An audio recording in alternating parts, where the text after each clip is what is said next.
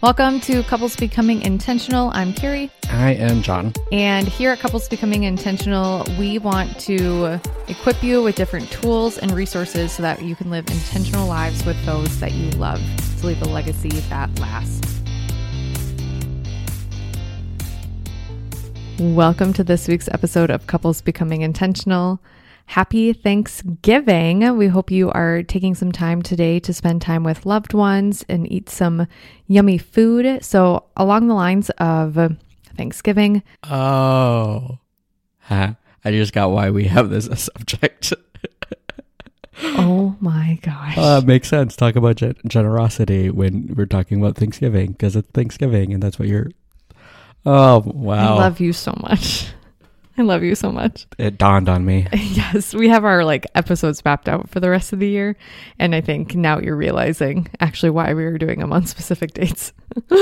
yep. I love it. Anyway, um, so we're talking about that. We're talking about cultivating a generosity mindset and just how practically we can be generous with one another. Dad, dad. No, nope. I am a father. John has a dad joke to share, and I will read a review and then we'll dive into the episode. I have a joke about chemistry. oh, great. I don't think it'll get a reaction. So I'll go on to the next one. oh my gosh. What concert costs just 45 cents? Nickelback. 50 Cent featuring Nickelback. Nah, that's a good Close. one. That is a good one. Okay, and a review from Tessa is a good friend of mine. This podcast is already going on my favorites list. So excited for the launch of this and every good thing to come from it. So thank you, Tessa, for your five star review five star rating and review. Make sure you can actually go ahead and leave us a rating and review on Apple Podcasts, and you can leave a rating on Spotify. So if you are a Spotify listener, you can go ahead and give us a five star rating over there. And uh, let's dive in to talking about cultivating a generous mindset. Can we dive in first about the like the reasoning that this is so important to us? Well, I mean, like anything, every, like anything, like everything um, it gets its importance because like this is God. Like this is from the character of God. This is who God is. Like God was so so generous with His love that He sent His like His Son Jesus to die on the cross for us. And fun fact, Paul actually he makes it more related when he's talking to the Corinthians. He um he relates how giving money.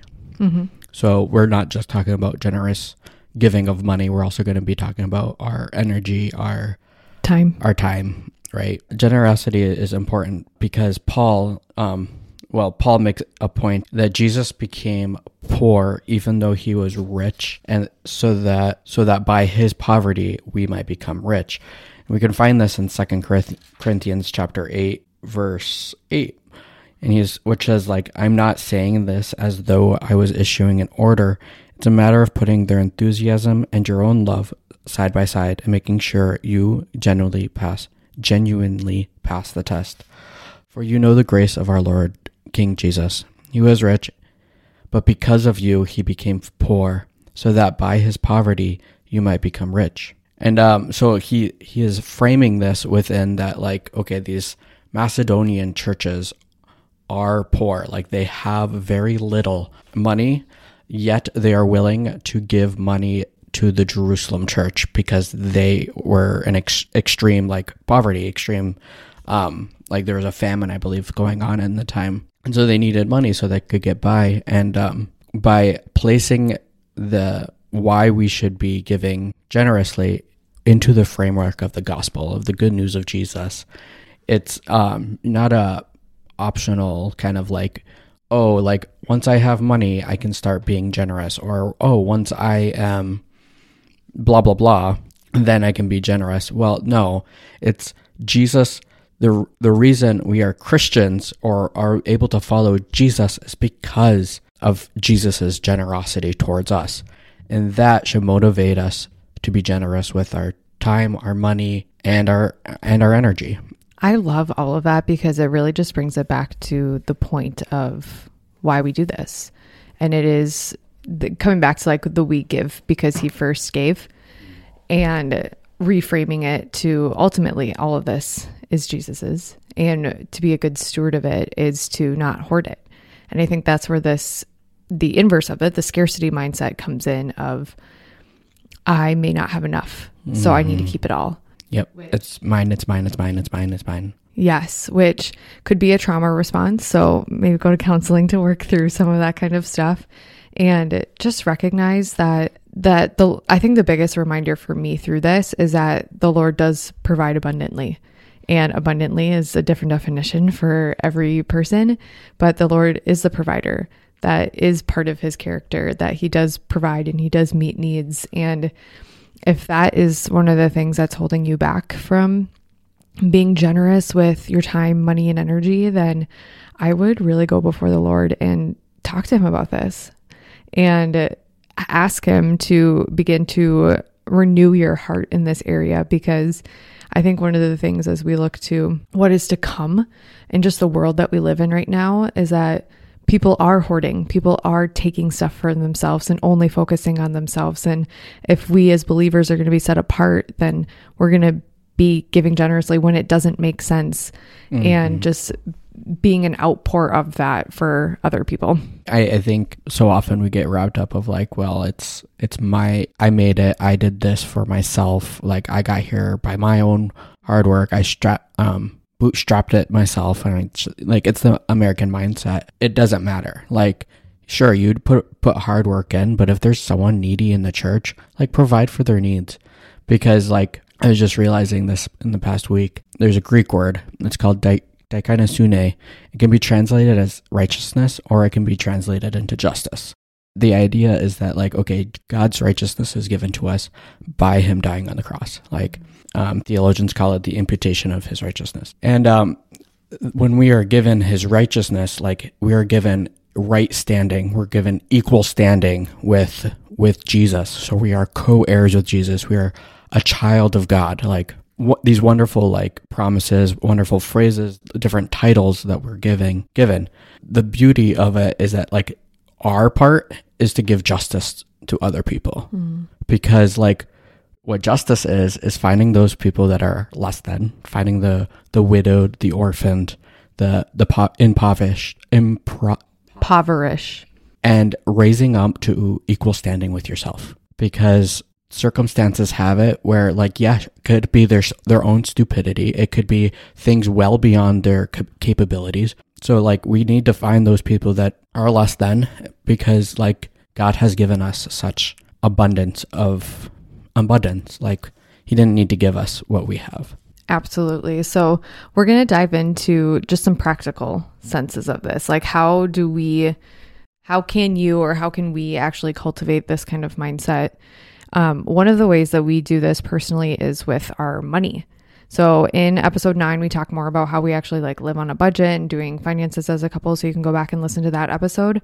Um, one of the things that has been just such a beautiful thing, um, I think I incorporated this a year and a half, maybe two years ago, of when our side business really started to take off.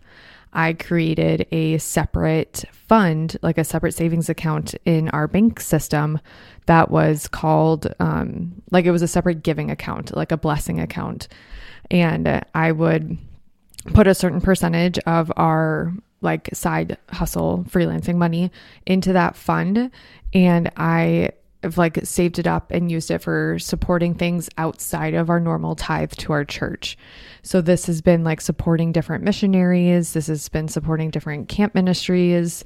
Also just like random people that are like yes. need have a need within the church. So like one woman needed a set of tires because yes, and she couldn't afford it. And you're mm-hmm. like, okay, like here's a lump sum of money. Yep. I'm not going to pay all of it for you. Like you need to find other people because it's not just like we don't want to be that one pit stop yes of generosity because then they won't keep asking mm-hmm. it's like it's like you have to find that like i'm not going to give it all to you but i'm not going to give you nothing it's not right. like an all or nothing kind of yes. like deal and so you got to find that like discernment right mm-hmm. like the main thing as a christian yes and just being able to use that money for just different things that you the spirit's really prompting on us to be able to give generously. Mm. Um, so like a really great example was last night we took our kids to pack Operation Christmas Child shoe boxes and taking toddlers to the dollar store and telling them they can't get anything and we're shopping for other people was really challenging. And I remember in the past, like my mindset around that would have been like, I don't think my family can afford to even pay the shipping for Operation Christmas Child, Mm.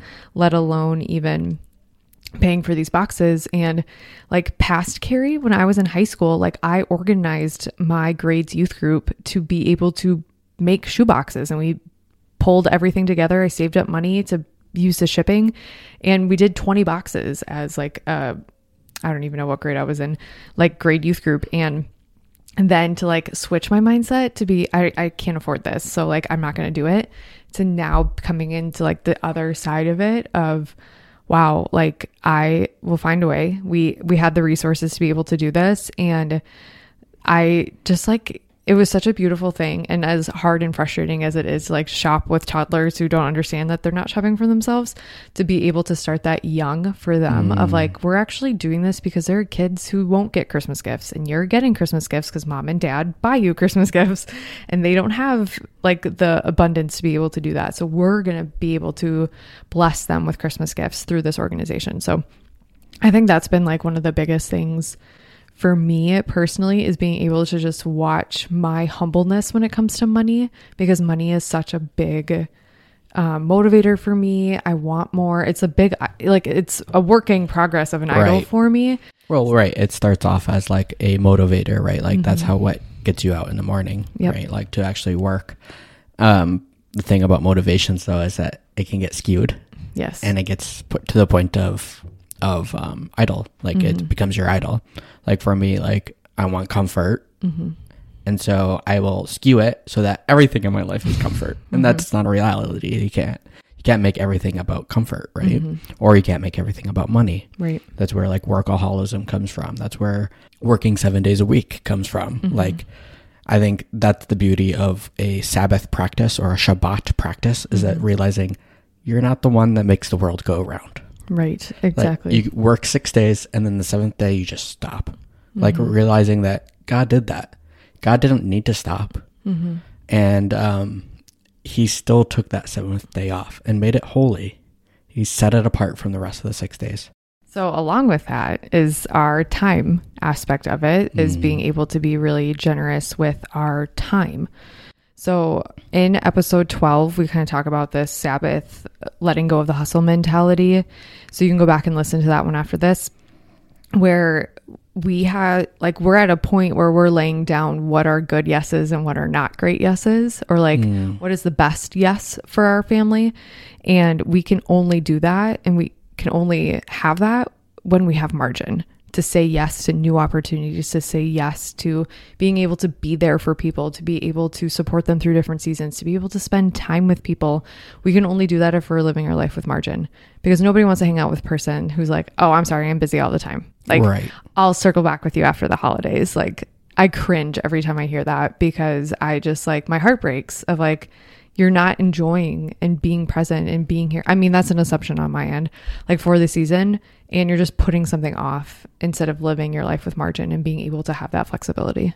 no, I had a realization a couple months ago that like if we are living with our mar- with margin, usually like if we are rushed to get to one thing to the next thing to the next thing, all right, we have our Google Calendar just filled with to the brim of like events. If something unexpected comes up, like an emergency room visit, or just like someone saying, "Hey, do you have five minutes?" Like either extreme, right? we become irritable, we become become angry, we become things that are not fruit of the spirit, just plain and simple. And um, like to become people of love, people of hope, people of faithfulness, like all the good fruits. I think that's like an essential step because like people who are not rushed, people who can take time to be present, people who are ready to say yes if there's an emergency and are not like freaking out where, about anything, those are like good quality people, people that are like Jesus, mm-hmm. who's who wasn't like I think right we like to call Jesus like the friend of children. I think children are like the most the biggest interrupter of our schedules, right? Mm-hmm. Of our like this is my plans for where I want to be in 5 years or like this is what I'm going to do like or trying to take your kids to go anywhere. Mm-hmm. Like let's do like a day in a in a day of being a parent. Like the biggest fight is like please hurry up, right? Mm-hmm. Like, hey, I'm trying to get out the door. Put your shoes on, put on your jacket. What are you doing with that? Like, you don't need to do that right now. That will not help you get out the door. Yeah. And you're like, one, like, I think there's way better ways of like doing it. But like, I think that shows us like we're rushed and we're not our best selves when we are rushed. So then the last area of how we actually do this, there's multiple areas, but the last one that we're going to cover today is um, cultivating a generous like heart mindset with our energy. Mm. And I think this was the biggest realization reading At Your Best by Carey Nieuwhof. We talk about more of that in our resources and lessons and top books that we learned in episode six. And I know that when request like I I know for me that I will be my best self like in the morning. And then eventually my energy just dwindles and dwindles and dwindles. So if I'm going to show up and love people well and be able to be there for them, I need to take control over my energy so that I can actually best show up for the people around me so I can love them best. So mm. I know if I'm going to be the most loving person, I'm going to reply to a message in a loving way earlier in the day. So that might mean I'm sending sending emails later or sending messages like later than in that moment because I know like I'm just pooped for, from the day that I'm not going to reply as my best self. So, um, that's one of the big things with me is being able to also be generous with my energy and being able to allow the interruptions and be able to mm. give give of myself. Right, like not just using your best period of time mm-hmm. for your main motivation, right? Like I'm not going to just allot my whole morning to my work mm-hmm. because like it's important, right? And work makes the pays the bills, but like people is what we were built for, right? Like mm-hmm. to be in relationships. And so if you can give a, a quality, like a quality time that could be used for something else that's good, it's going to it's going to produce m- more like uh, better fruit a like because that is a better thing to say yes to yeah like for me i think it's like my energy kind of peaks around one mm-hmm. because I, I slowly rise I don't like mornings. And then it like falls off a cliff at 3 mm-hmm. And then I get my, and it slowly builds back up until like 10 at night. And so I feel like I'm constantly in like in a yellow zone because I don't really have much energy. And then with that, like I'm not always motivated because I have lack of energy.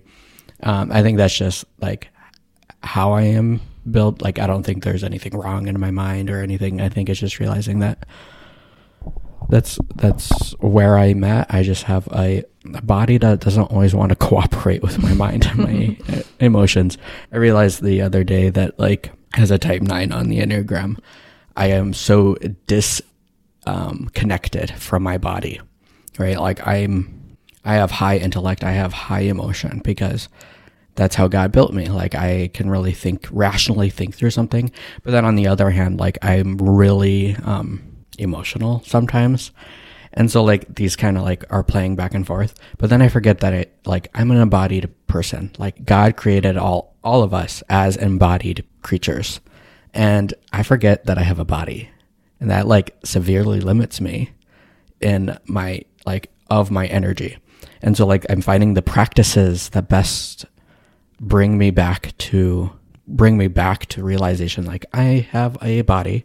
I should treat my body like God's temple, not like a temple, like because that would be more like you are a temple and you are you're perfect. No, like I am God's temple. This there's the spirit of God residing within me, and um, so like realizing that like how can I take care of my body, the energy that my body provides for me, um, in a holy way, in a God give honoring way, in a way that like will be for the best. So the practices I'm finding are like like sports like disc golf is such a embodied sport because you have to like listen to like your body directs where this disc is going to go. And then also like getting massages. This is where I like realized this is that we were getting couples massages this past Friday.